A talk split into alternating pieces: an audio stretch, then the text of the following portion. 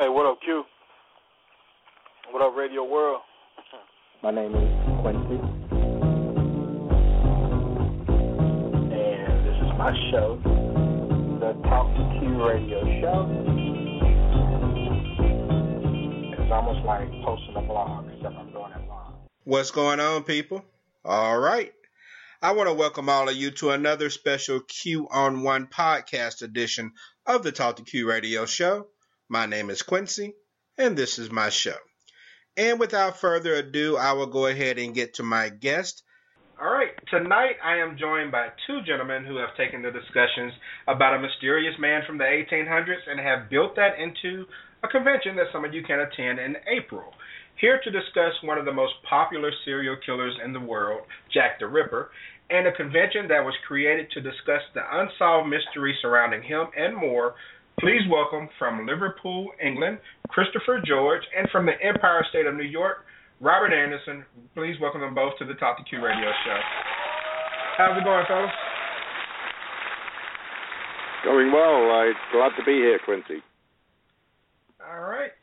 Glad you can take the time for joining the podcast. And let's get started by giving people a, um, a history lesson on Jack the Ripper. Uh, Chris, who is Jack the Ripper and why is he so important? Well, he was. Uh, a lot of people think that he was the first serial killer. Um, there may have been actually other serial killers, but he became very famous uh, because uh, London in 1888 uh, was virtually the capital city of the world. The British Empire was the greatest empire the world had ever seen, and there were new newspapers that a new reading public could uh, find out about the case, and um, the, the, world, because of the um, telegraph, um, uh, the word spread very quickly, and um, there is this thing about the case that uh, a lot of people think that the killer wrote letters, and uh, there were starting in 1888 literally thousands of Ripper letters that were written, I think, really hoaxes, but uh, nevertheless. But um, he's an unknown killer. We don't know who he was, so uh, there are constantly new theories arising. Uh, but the man did kill uh, about five women, uh, certainly five, uh, known by the same hand, and in a savage manner, uh, he would rip up their stomachs and uh, pull out mm. organs and so on. So it was a very nasty case. Oh goodness. And so, how did you find yourself getting interested in the mystery surrounding Jack the Ripper? Well, I, I got interested in it because I, I originally come from Liverpool, and a Jack the Ripper suspect named James Maybrick lived down the road from me. Uh, in fact, he was um, uh, one of the figures, central figures, in a murder case of 1889 uh, mm-hmm. and was allegedly poisoned by arsenic by his Alabama-born wife. Uh, and um, but the, it's a complex case because he was also an arsenic addict. Arsenic can be used as an aphrodisiac, and uh, that was apparently what he was doing. So oh, whether he actually poisoned himself, you know, rather than um, his wife poisoned him, we're not sure. Right.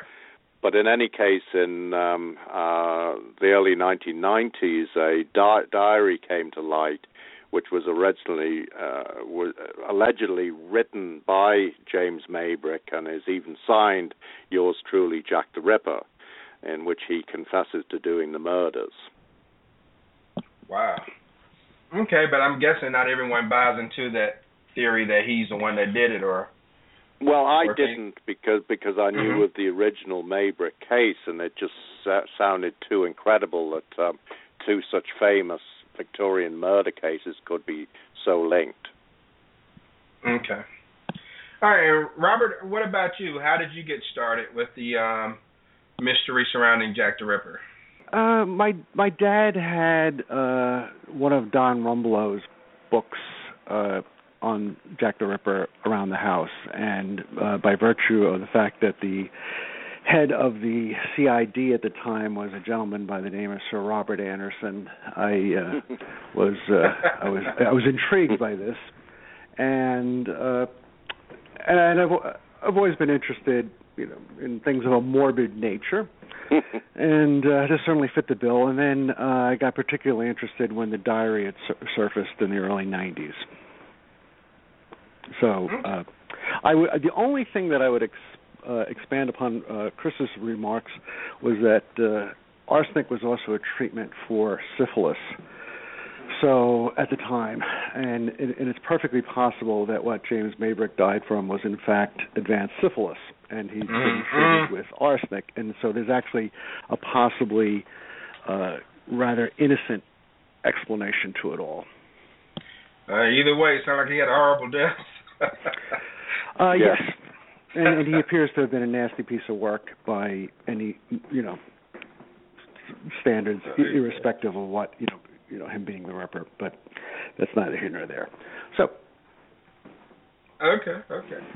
Now, it seems to me that the press, you know, the media coverage back in the late 1800s played a role in making Jack the Ripper who he is today.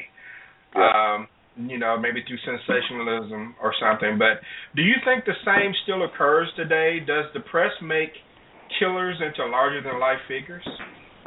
Well, I mean, you know, you can think of um, the Son of Sam case in New York and say the Yorkshire Ripper case in the uh, late uh, 1970s and early 1980s. That um, the press do certainly whip things up and um, uh, perhaps sensationalize so that um, uh, the public becomes more fearful than if they, there wasn't such coverage. certainly gave him an iconic brand name.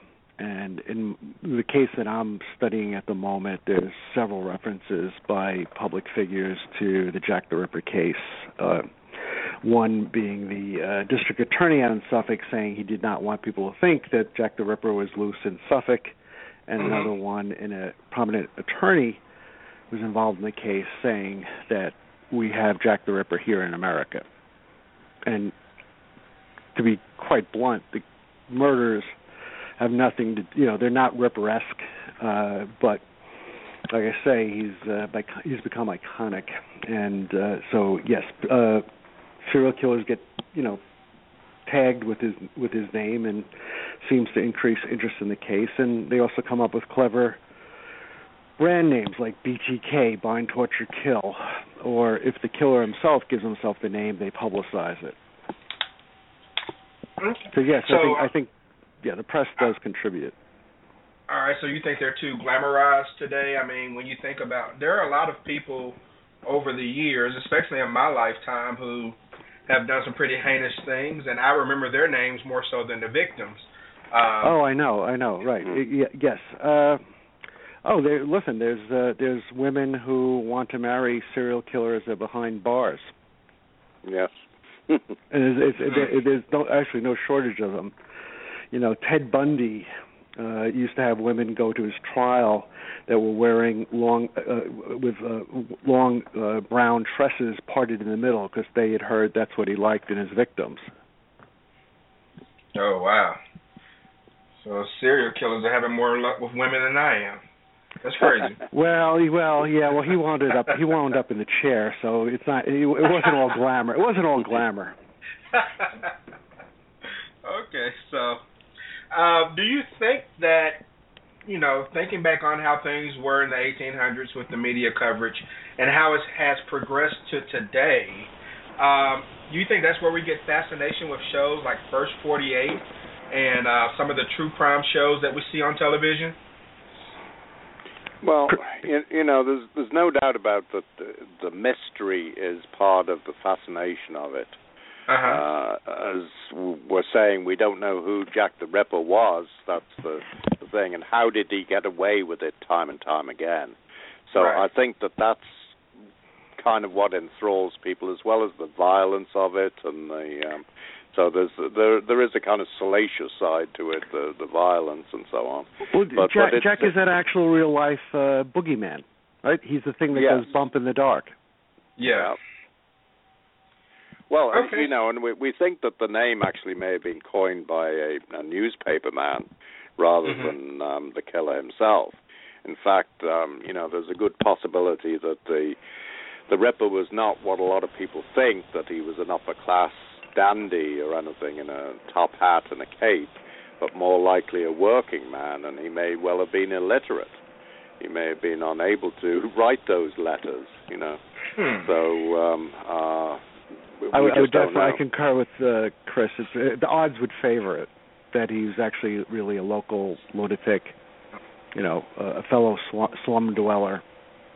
And there's a parallel today in the case that I'm working on, where you know there's uh, uh, mothers of the victims are accusing the police of covering up for you know some wealthy person out on in Suffolk who's uh, you know and and that the folks in the town where the bodies were found didn't want uh, the investigation to succeed because they didn't want anything damaging real estate values there. Oh, So goodness. you, you you find you can find you know the conspiracy that like in fact the you know the killer is really someone of the upper class, a tough, and he's being protected. Uh, you know it echoes straight from 1888 to 2016. Yeah, and, and you know, and of course there are a lot of theories that it's all a conspiracy that the government or the police knew who the murderer was and it was covered up. That it was, uh, you know, as Hollywood ha- would have it, that Freemasons did it to cover up the fact that um, uh, Prince Albert Victor had this um, affair with a East End woman and they had a child together. Uh, but um, it's come out that even though that um, uh, theory was popularized by Stephen Knight in the 1970s in a popular book, um, it, it was a lot of hokum. Uh, and really, uh, it, it's fantasy. Uh, even though um, a recent writer, Bruce Robinson, uh, tried to pillory uh, James Ma- Maybrick's brother, Michael Maybrick, a songwriter who wrote under the name of Stephen Adams, and he he also involved the Freemasons. He said that uh, Maybrick was a Freemason and it was all covered up, etc., etc. Yeah, uh, Michael Maybrick, by the way, uh, you might be interested to know, is uh, re- literally the uh, uh, McCartney of his era. I mean, he, the man was like, you know, at the top of his game with respect to being a songwriter and performer. hmm So it's an awfully odd family to, you know, have somehow spawned Jack the Ripper, but you know, or, or two Jack the Rippers. yes, yes, it's two, Right, right, right. two for the price of one. Right. Okay. I mean, and it's it's, it's funny you mentioned um, just a few minutes ago about the top hat and the cape because that's how Yeah. I remember him as a child. When I was growing up, I'm, I'm 44 years old, and um, when I was growing up, um, I had heard about Jack the Ripper. You know, Yeah. I live in, in, in Jackson, Mississippi, and um, I don't know how many kids know about him now because you know there's so many other distractions now. But as far as in England or in, in Liverpool, if you mention Jack the Ripper, is that a household name there still? I would say so. I mean, uh, people grew up uh, with that tradition, and uh, as you say, it is the top hat and the uh, the cape and the cane, and maybe carrying a black bag. You know, uh, although you know those of us who study the case uh, quickly find that that wasn't the case, most probably. Uh, but nonetheless, there is that stereotype. Yeah. And um, I remember watching a TV show back in the 80s called Night Stalker. Oh And, yeah, uh, right. Yep. Yeah, one of the characters in Night Stalker was Jack the Ripper. And um Mhm. You know, it's like so there was still a fascination here in the United States, you know, a Hey, hundred he, years he later. even makes a cameo in Star Trek, right? City on the Edge of uh, Forever, oh wow, I wasn't aware of that. Okay. or is it the Edge of Tomorrow? I don't remember. I, it, it it was a it was a Harlan Ellison story adopted for Star Trek. Well, there, there was a film, uh, I guess, in the 1980s called Time After Time, in which H.G. Wells goes back uh, and, and um, finds the Ripper. Uh, and um, it was quite popular at the time, and we hear that it's being developed as a TV series. So uh, Jack the Ripper is about to come to TV. And of course, you know, there's the British uh, series Ripper Street. So um, Jack has never really gone away. It's pretty No. Okay, so let's fast forward a bit to um, our time, I guess, and the Long Island serial killer, um, which I'm, I'm, guessing is a very well-known case up in New York for you, Robert. Um, right. This is something you're familiar with. Can you give the people a backdrop on this story? Uh, sure. Uh, well, it, it be it's it's much easier to say what little we know about the uh, perpetrator than uh, what we do know. Uh, mm-hmm. it, it, it, it, it's it's somewhat poignant for me because uh, when I was a young boy, the beach that my parents used to take me to is the beach that's next one one over from uh, Gilgo Beach, which is where uh, four victims were found.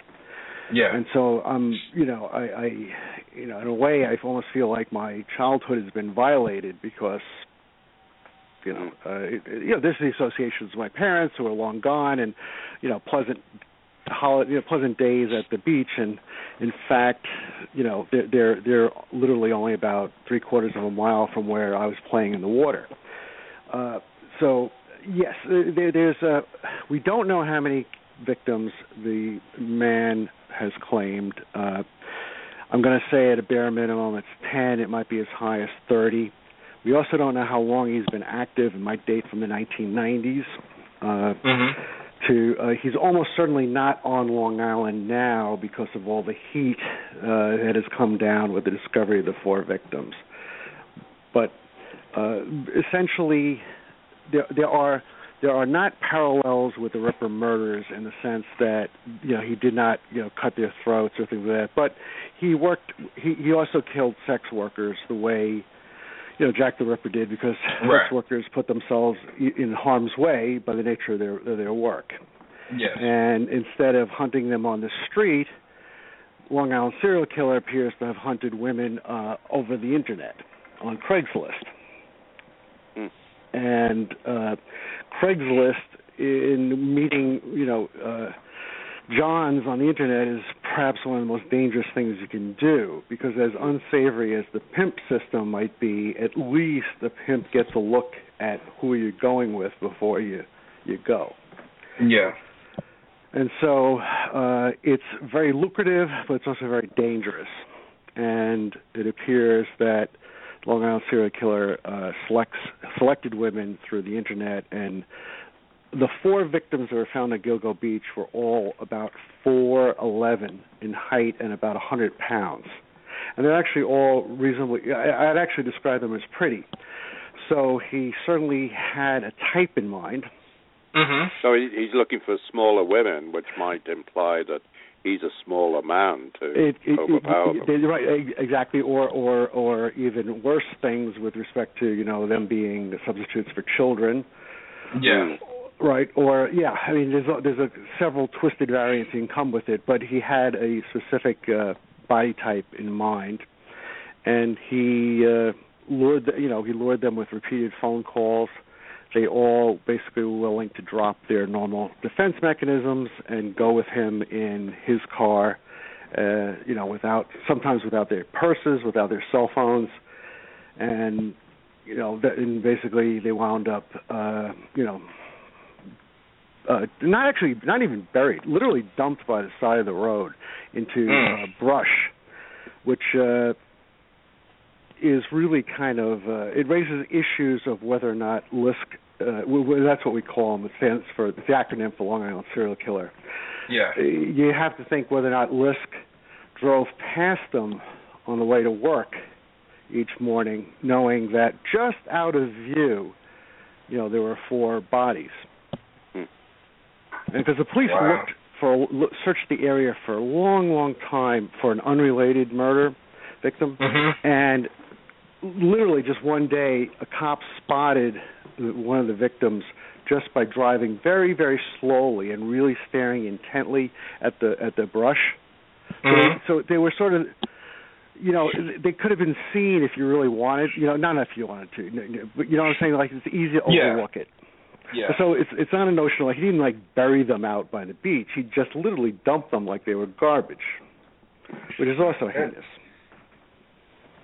Hmm. Well, um, I remember hearing about um, well, the the name I'm familiar with is the Craigslist Ripper, which again kind of takes from the moniker of Jack Yes. the Ripper. You know, over a hundred years later.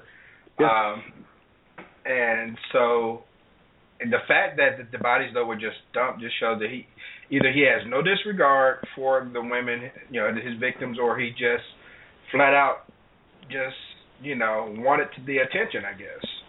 Well, uh, well, right. Hold them, held them in great contempt. They were basically disposable, and also I think got would able able him to get a thrill, knowing that he know. Well, a lot of times pe- people speak of serial killers as having control issues, and if you think Yeah. about it, if I kill you and I place you where like I can see you and others can't, and you're wrapped in burlap, and uh, you know I'm, I'm basically exercising a degree of control over you even in death. Mm. Okay. All right, so that's a pretty interesting story there, and um, you said the person still hasn't been found to this day. No, there's there there uh there Is it there just are, one? the internet the internet has certainly uh convicted a few people. uh one one of whom I'll be talking about because I don't think that he was Long is Long Island serial killer, but Mhm. certainly you know there's a parallel between Ripper online Ripperology in that if you go on the Ripper boards, you'll find people talking about a whole variety of suspects, and a great deal of people have strong convictions about who they believe the suspect is, and it's it's inherently irrational to have a strong opinion about a suspect. It's perfectly Mhm. fine to have an educated feel that someone might be the perpetrator, but to actually believe you've solved the 1888 murders is is is, is insane. Right. I mean, there's, there's any number of uh, people who are adamant that their guy did it, you know, and um, uh, they can range, you know, very widely from the Prince to even Vincent Van Gogh and Robert Louis Stevenson and uh, you know, Or Lewis. Carroll. Lewis Carroll. There's a, bel- Yeah. a belief that uh, there's uh, ana- uh, anagrams in Lewis Carroll's work that uh, Right. that, that or confess to him being the Ripper. There's well over a hundred suspects by this point. Good gracious. Right. Some are better than others, but none, none, you know, none have gra- the brass ring. Uh, but uh, what? I, but but there happen to be also boards like the Ripper boards that are devoted to discussion of the Long Island serial killer, and people have very strong opinions about suspects. And see, it's one thing for us to discuss whether or not James Maybrick was the Ripper. Uh, you know, it, yes, of course, we're defaming him in a sense, but he's dead, and his nearby, you know, the immediate family's dead, and their children are dead, and we're not really harming anybody. But when you get onto online lithology and you start naming specific suspects, it, Who are alive? who are alive, and in fact, Right. Hmm.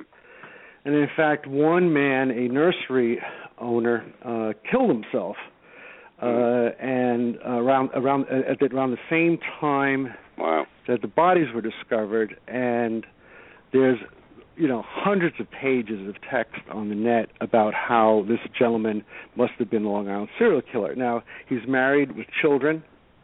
You know that that actually does real harm. Yes, it does. So, wow. Everyone has their own theories, I guess. So. Yes. Well, Uh, yeah. uh, Well, there's, I, I I prefer in general after this case. As I'm done with this talk, I think I'm going to crawl back to 1888, where it's it's, it's eminently safer. One one of the Ripper suspects actually lived in Baltimore, uh, Dr. Francis Tumblety, who was a um, quack medicine merchant who um, uh, gave women pills to cause ab- abortions and had a And pimple cure diseases. and so on. And he lived in uh, Baltimore in 1900 and then died um, in St. Louis in 1903. And he was actually arrested at the time of uh, the Ripper murders, um, but not for uh, the murders themselves. Initially, he was a uh, homosexual, and uh, of course, at that time, homosexuality was illegal, and he was um, uh, involved in uh, with, I believe, as many as six men, and. Uh, Mhm. uh, was um, uh, slapped in jail, and but then uh, he was bailed and then fled the country. Uh, but the strange thing is that he was also arrested after Abraham Lincoln's assassination. He was born in the um, uh, 1930s, uh, I'm sorry, 1830s in uh, Dublin, we believe. Came to um, Rochester, New York, and then started his business as a uh, quack medicine doctor. And he was Mhm. accused of um, trying to um, uh, spread yellow fever. Uh, but uh, there's also a, uh, a thought that he, he there was another uh, man of the name of Blackburn, and apparently uh, Dr. Tumblety use the um, uh, alias Blackburn, and so it may have been partly a case of um, uh, mistaken identity, but nevertheless he was slapped into the old Capitol prison in 1865, and so that was also a notorious part of his career. Wow. Hey, that's a lot of history. It looks like I've missed out on. well, yeah, I mean, you're, you're probably better off for it. Yeah, So- as part of Rippercon, we're going to have a tour of the city, and we'll be um, visiting the lodging house where uh, Tumblety lived, and he also gave money to um, James Cardinal Gibbons of um, Baltimore, and we'll see Dr. Gibbons's, uh, I mean, sorry, Cardinal Gibbons's uh, statue, which is right across the street from where uh, Edgar Allan Poe first had his literary fame. Mhm. Uh, we'll be going to Poe's grave and the hospital where he died and various things, and then seeing something called nutshell studies, which is um, the, these little dioramas that a uh, lady created in the 1930s and 40s, little dioramas of murder scenes. And these are now kept in the uh, Maryland coroner's office, uh, not too far from Edgar's grave. So uh, people are going to have a lot of fun, I think, during our convention. Yes, we basically spend a lot of time denying that we're gore hounds, but we are. so, I mean, how did RipperCon come to be? Uh, you know, when when did all this get started, and um, when is the Okay, well, I I had um, been one of the organizers of the 2000 uh, convention in Park Ridge, New, New Jersey, uh, and uh, we held several uh, conventions at the beginning of the 2000s um, uh, in New Jersey and then two in Baltimore. Uh, but then they've kind of lapsed during the past few years, and um, uh, I met a uh, Baltimore writer, Janice Wilson, who is very interested in um, Sherlock Holmes and Jack the Ripper, and um, Mhm. uh, she has given um, uh, talks on uh, serial murder and so on. Uh, she's a member of several societies, and um, so when we met, uh, we talked about reviving the uh, the Baltimore. Uh, uh, convention series. So that's exactly what we've done. And so this is the first um, uh, convention on Jack the Ripper for a number of years. So we we would like to uh, hold it now every two years. Okay, all right. And this is going to be in Baltimore this year, and you said it's been a while since it's been in the states. Um, so Right. this is a great opportunity for people here to check it out. What what can they expect when they attend this event? I know you mentioned the tours. Um, I'm pretty sure there yeah, will be like it's it's, speaking it's engagements April the as eighth to the tenth. Mhm. April the eighth to the tenth, and um, uh, we start at um, uh, one o'clock on um, uh, April the eighth at the Maryland Historical Society in Baltimore. Hold talks um, for the rest of the afternoon until uh, six o'clock. Uh, then hold talks from nine to five at the Historical Society the next day. Uh, there are also going to be um, get-togethers at the uh, Mount Vernon Hotel, which is uh, nearby, and this is uh, in the historic area of Baltimore near the, um, um, the Washington Monument. Uh, so it's a very historic area and very interesting in itself. Okay. And Robert, what's going to be your role at RipperCon? Uh, I'm going to be uh, one of the MCs, and I'm also going to be talking on the subject of the Long Island serial killer. Okay, awesome. April 8th through the 10th, and where can they get tickets? Uh, we have a website. It's rippercon.com. Uh huh. Okay. And tickets are available there. And um, all right, I want to lastly, before I let you guys go, I want to welcome someone who will be there in April uh, to join in the RipperCon activities. Let me welcome Brian Young to the T2Q podcast. Brian, how's it going? Sweet Q, good to talk to you again. It's uh, it's fun to be on a show that's not about boxing for once. I hear you, but, but still love the boxing. But uh, Brian, do you have a few words about the event and what it does for people like you who look to attend? I mean, what's your interest in all of this? Well, at the risk of doing the math, I was born in 1974. So I was an early teen at the 100th anniversary of the Jack the Ripper murders. At that time, countless books and documentaries and TV shows and movies were coming out that you know, to to someone in their early teens, it's you know, good time to get something stuck in your head for life. Uh-huh. And uh, I also grew up in a house with my mother, who was a big true crime fan. So there was always true crime books and movies on, and I got really interested in cases like uh, the Zodiac Killer and, okay. then Jack the Ripper, primarily because they were unsolved. It was the mystery surrounding it. You know, growing up reading Sherlock Holmes and and Edgar Allan Poe, and just being interested in the darker side of things to some degree. But it's just been the one, you know, being a history nerd too.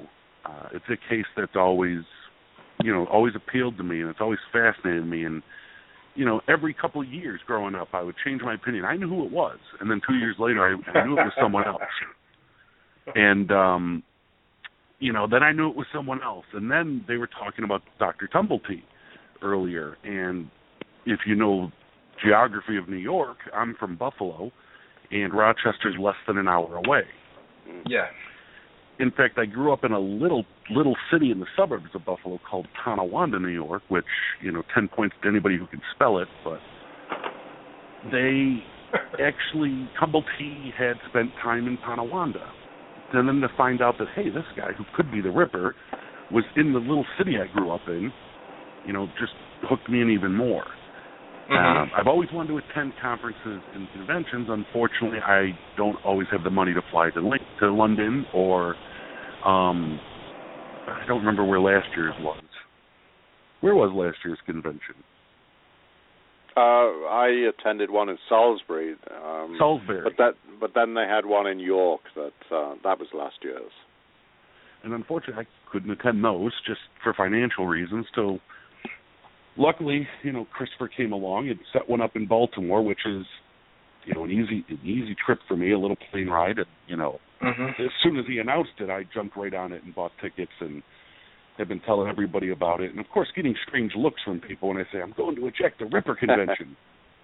um, but what people don't understand, and I want people listening to realize, it's not just a Jack the Ripper convention.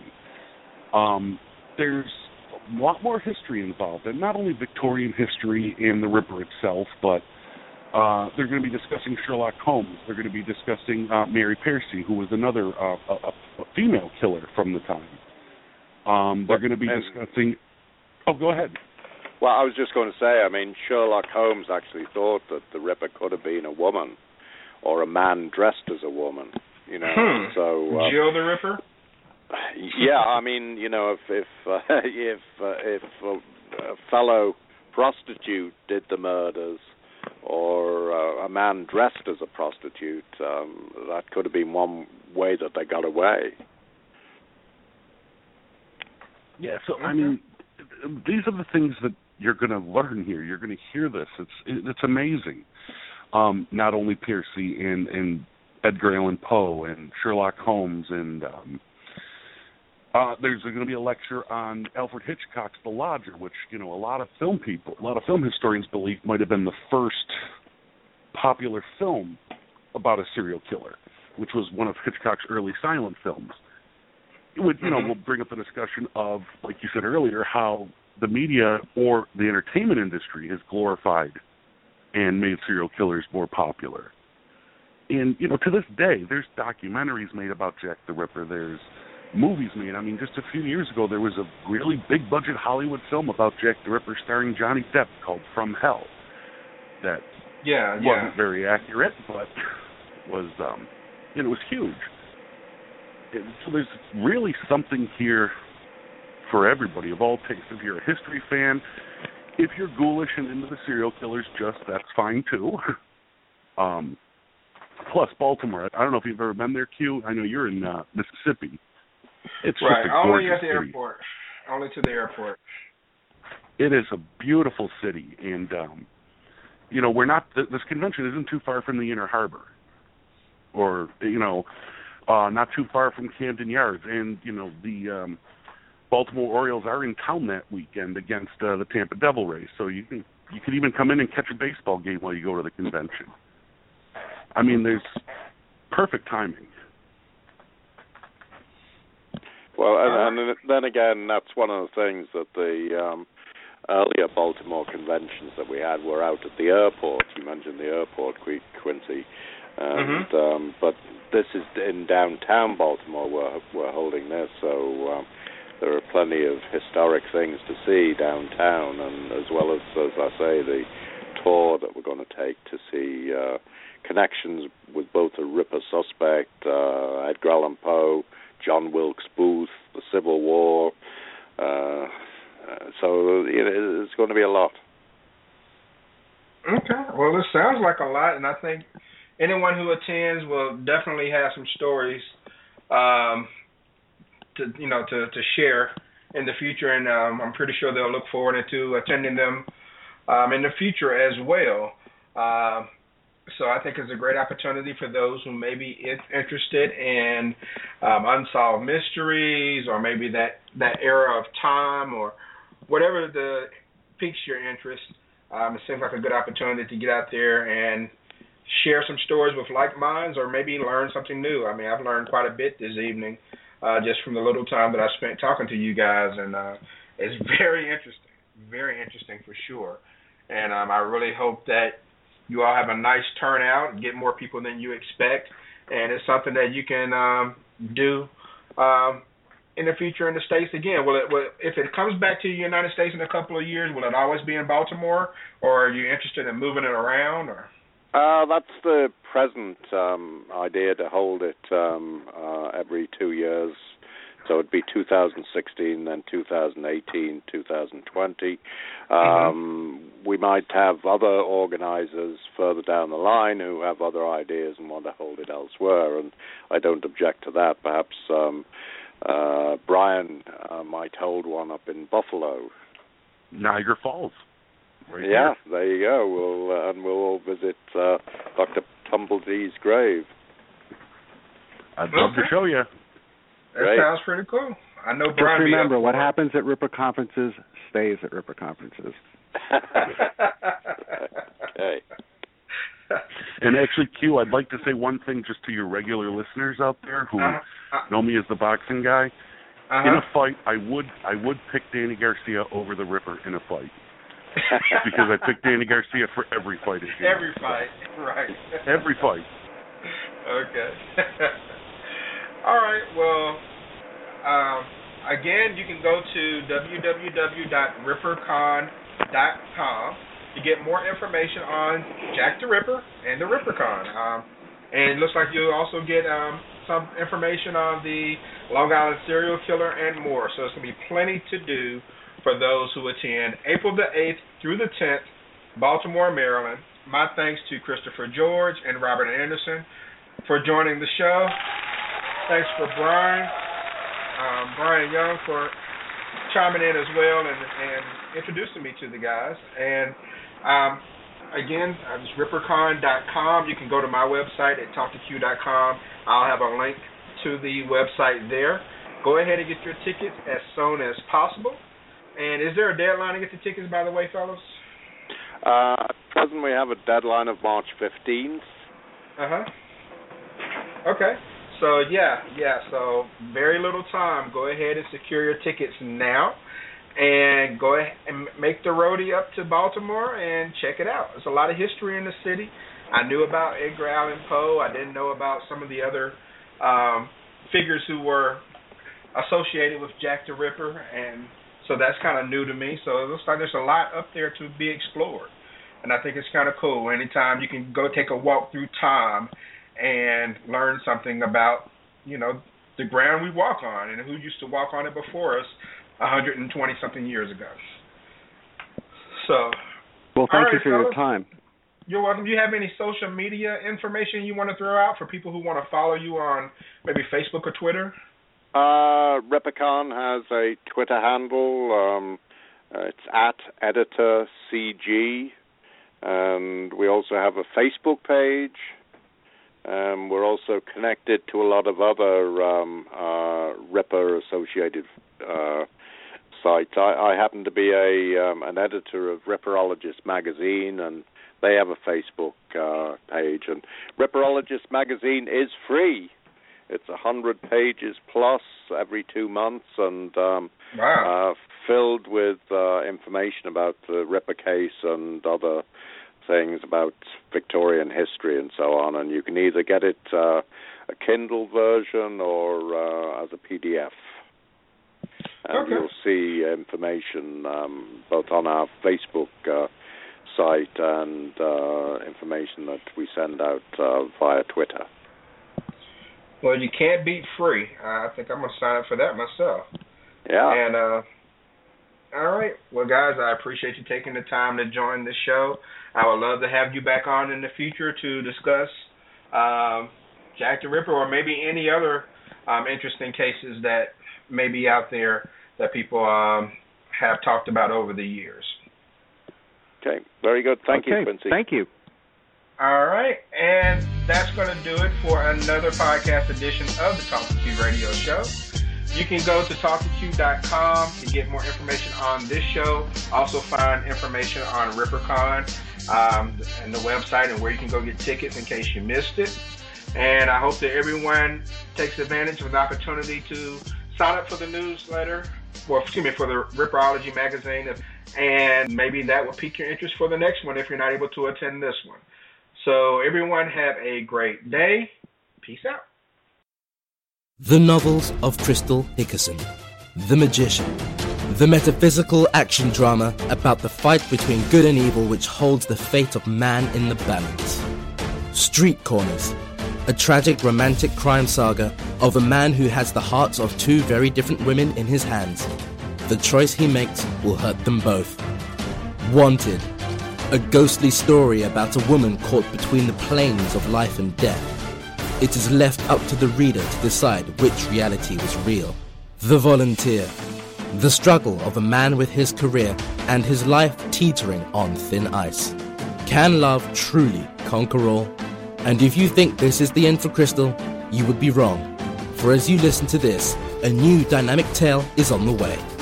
Go to crystalhickerson.com to purchase all of her novels. Follow her on social media and listen to her on the radio at thecrystalshow.com. Enter the amazing world at crystalhickerson.com.